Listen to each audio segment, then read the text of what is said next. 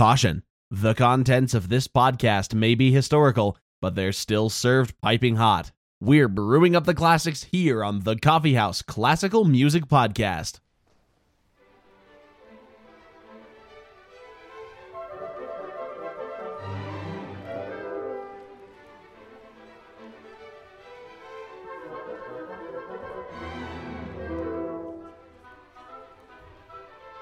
Hello and welcome to the Coffee House Classical Music Podcast. My name is Asa. And I'm Allison. And, well, yes, we are back a week late. Sorry. Uh, we, yes, we do apologize, but one of us, and I apologize for that person, was uh, unable to attend our weekly recording because I, oh, they were doing some uh, some other things. but to make up for it, um, that certain person has has decided for us, and we came to the mutual agreement that we will be releasing episodes this week and next week, back to back, Yes. to make up for it.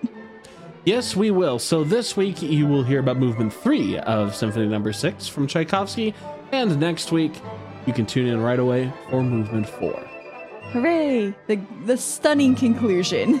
Exactly. That's a great reminder that we've been talking about Tchaikovsky's Symphony Number Six, Pathétique. We're doing a movement by movement deep dive and analysis into this iconic work from such a wonderful composer. So let's, without further ado, get right into this third movement. This movement is written in 12 8 time, which can be split up into four large beats, which are subdivided with triplet eighth notes. So, right from the start, it has kind of a jolly, lilting feel. And yet again, much like the second movement we heard a few weeks ago now, there's really no introduction. The strings just jump right in with the theme, which is then quickly passed to the woodwinds.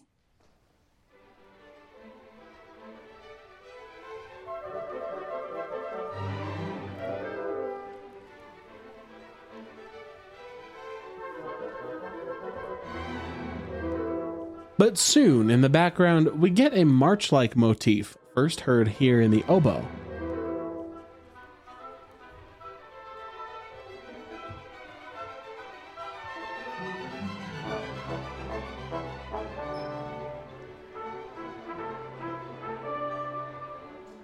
Now, keep this motif in mind as we'll follow up with it as the piece goes along. Another one to follow is this here little staccato eighth note melody.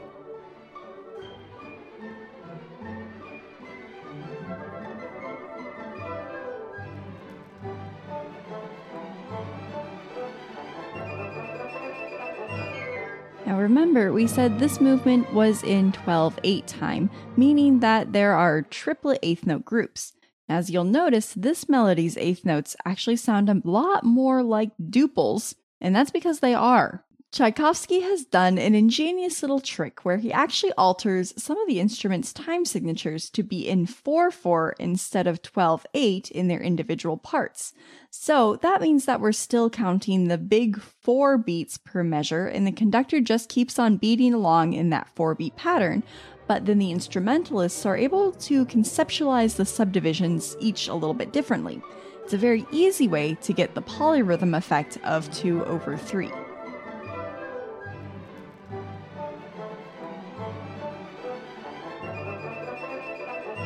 Now, after that kind of cute introduction to the eighth note theme, the orchestration gets a lot more lush. The whole string section gets to play, the melody has longer sustained notes rather than staccato, and there are held chords now and percussion emphasis in the background.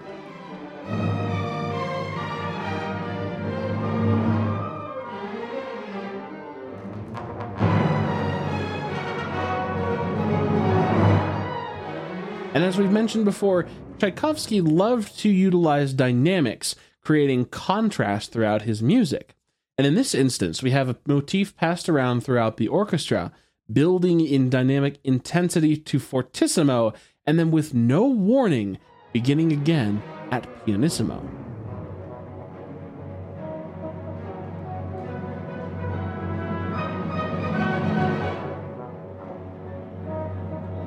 and Tchaikovsky is also a master of the slow build-up. Here we have some repeated harmonies with the eighth note triplets and staccato melody moving around in the background.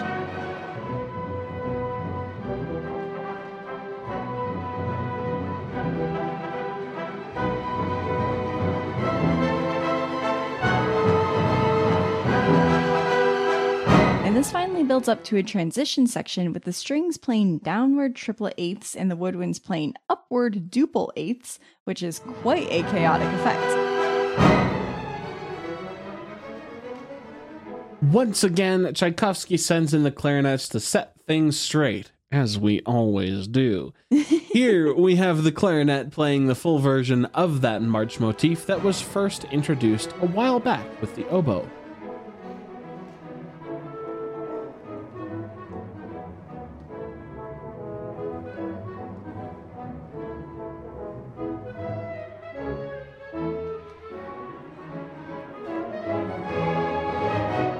In the background of this nice melody, there's quite a bit going on.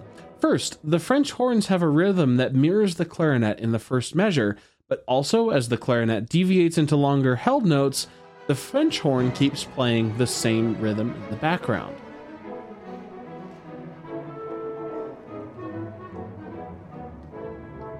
Also, the strings continue with the staccato eighths, ever flowing in a general downward pattern.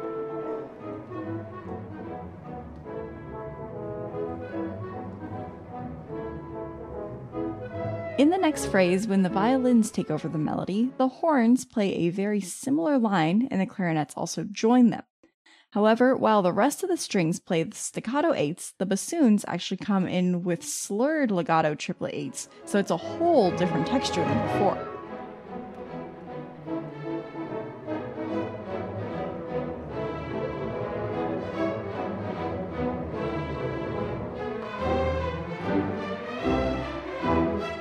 This movement really is full of whimsy.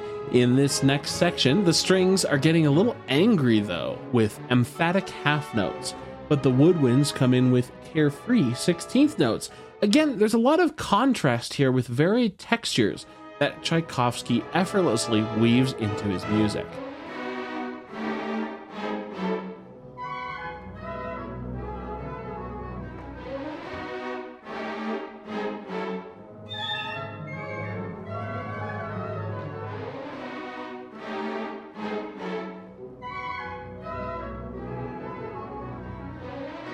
That music then kind of rewinds.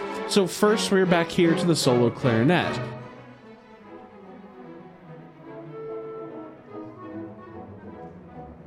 And then we're back to the string and woodwind eighth note trading that we recall from the very beginning of this movement.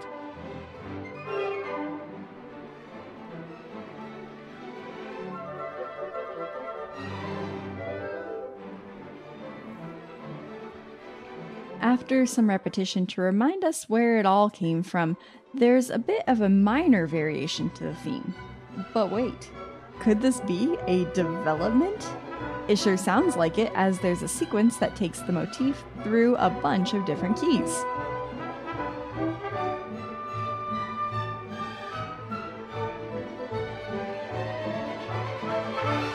And again, we go through a kind of cute section before getting to something more dramatic.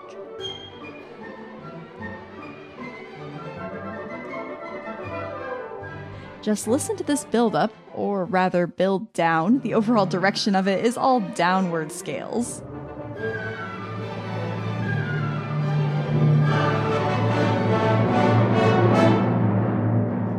But this doesn't really go anywhere thematically. Musically, however, we get that good contrast again. Now the whole orchestra drops out except the timpani. It's like a powerful but distant thunder crash. This is, as you might say, the calm before the storm. Soon, the bassoon joins in with a low held note, and the little motif that we've heard starts its build up throughout the orchestra.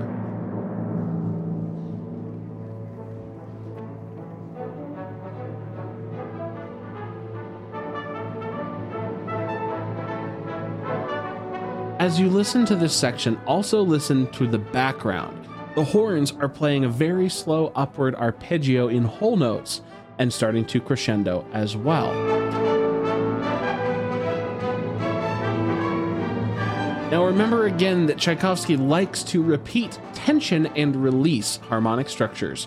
Here, he speeds up each change, which really does build the drama for what will come next, and this effect might be best heard in the trumpets.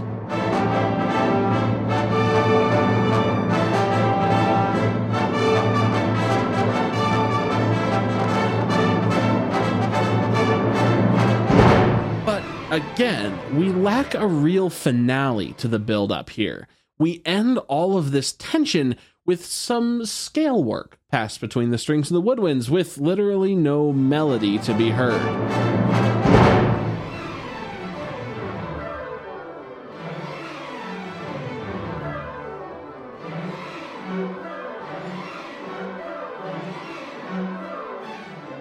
And then out of nowhere, the whole orchestra comes in playing the full version of our once meek oboe melody from the beginning. It is so brilliantly orchestrated here.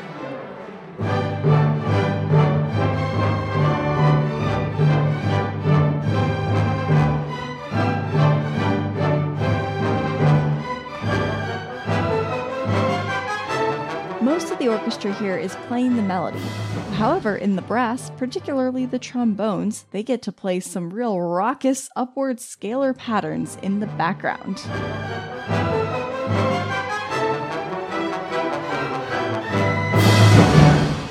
What fun! There is a bit more repetition with the emphatic strings again, but Tchaikovsky keeps us on our toes. Instead of ending the phrase here, he just keeps going with the chords up and up and up.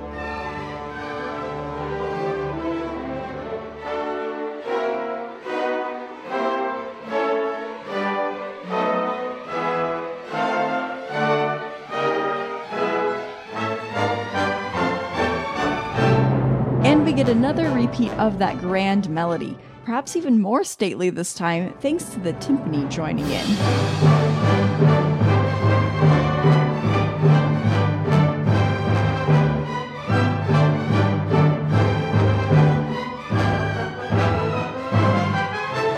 Now, recall a few episodes ago when we were talking about Wagner's Ride of the Valkyries and how it's quite repetitive, and Wagner really had to keep building up the drama. You can tell that Tchaikovsky is doing a similar thing here. However, I would argue that Tchaikovsky may be more effective with this approach. Recall, we first heard this melody as a snippet in the background with the oboe. When we finally heard the whole melody, it was just solo clarinet. So now, only near the very end of the piece are we getting the bombastic versions. So Tchaikovsky can afford to be a bit repetitive now with just minor changes like the timpani and the melody, which still holds that drama for the listener, rather than blasting us in the face with it and then deconstructing it. Right. So perhaps maybe more effective would be the wrong way, but it's two different ways of approaching this melodic development.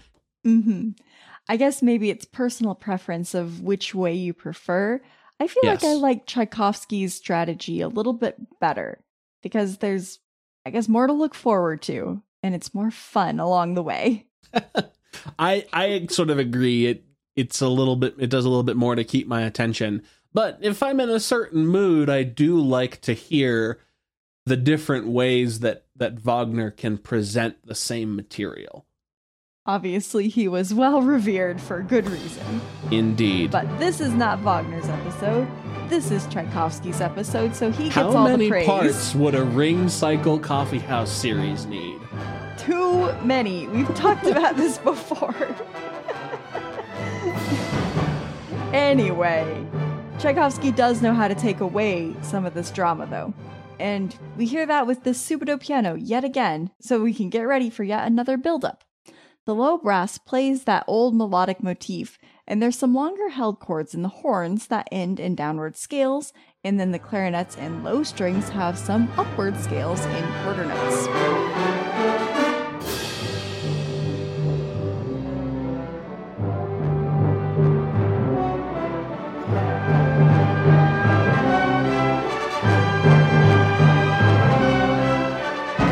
To round it all out, we have the woodwinds, horns, and strings playing the melodic motif snippet again, not the entire melody, and each snippet is bookended by 16th note scales.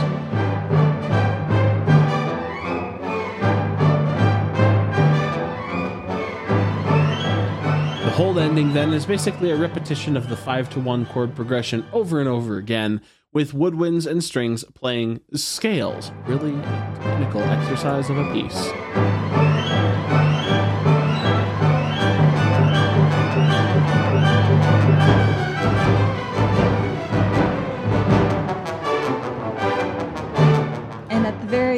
We just get some nice unison rhythmic movement from the whole orchestra.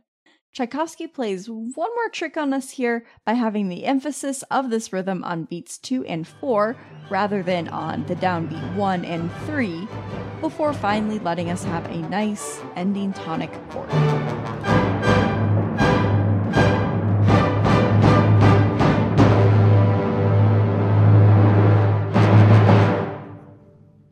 So we've got one more movement of Tchaikovsky's Pathétique Suite uh, Sweet symphony. symphony, yes.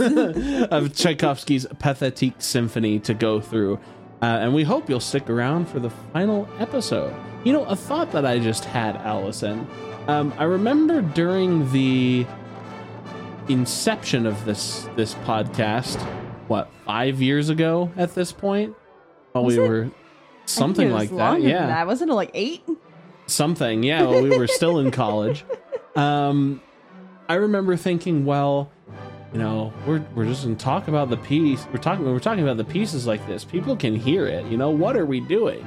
But in reality i think it really helps i really enjoy breaking down a piece like this. Is when we do and we're when i'm hearing someone else break down a piece like this or if i'm doing it here on the coffee house it it changes the way that you hear these pieces that you've probably heard before because these the strength of these great composers is blending all of this together into something that sounds cohesive but when you really listen critically and i think that's what we're doing here I is just listening say critically it's critical listening. That's what Exactly. we're going for. exactly this is a classical music critical listening podcast um for. And- the everyday person, though. exactly and we want it accessible to all. Everyone can listen critically. Exactly. And when you do listen critically, you really start to appreciate all the little touches in there. And I think that's where this genre really, really excels. Just a mm-hmm. personal opinion. Everyone enjoys classical music differently. Yes. And I think coming up, look forward for a bunch of little details in the last movement. I think it's it's a really I, I would kind of describe it offhanded as a sparkly movement.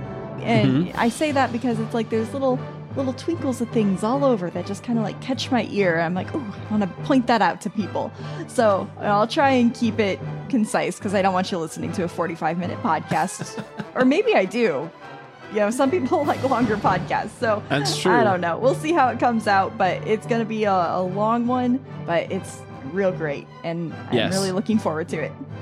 And if you know someone else that might be looking forward to a uh, deep critical listening dive into all of Tchaikovsky's Pathétique Suite, and I don't know, maybe we'll do some more Tchaikovsky sometime in the future, go ahead and share this podcast with them. And while you're at it, leave us a review wherever you get your podcasts, whether that's iTunes, Spotify, Google Podcast. I think it's, you know, I think it's actually Apple Podcasts now. I don't, I don't remember if it's on iTunes or not. But yeah, Uh, wherever it say that you Apple get your podcasts. in the credits, so you best Yes. be getting it from there instead of. do your Apple else. Podcast, Yes. iTunes reviews, all that good stuff. It very much helps the show. And until next time, I'm Asa. And I'm Allison. Thank you so much for listening. Tchaikovsky's Symphony No. 6 was performed by the University of Chicago Orchestra, conducted by Barbara Schubert.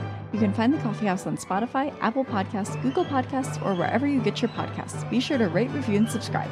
Follow us on Facebook and Instagram. Email us at coffeehouseclassical at gmail.com.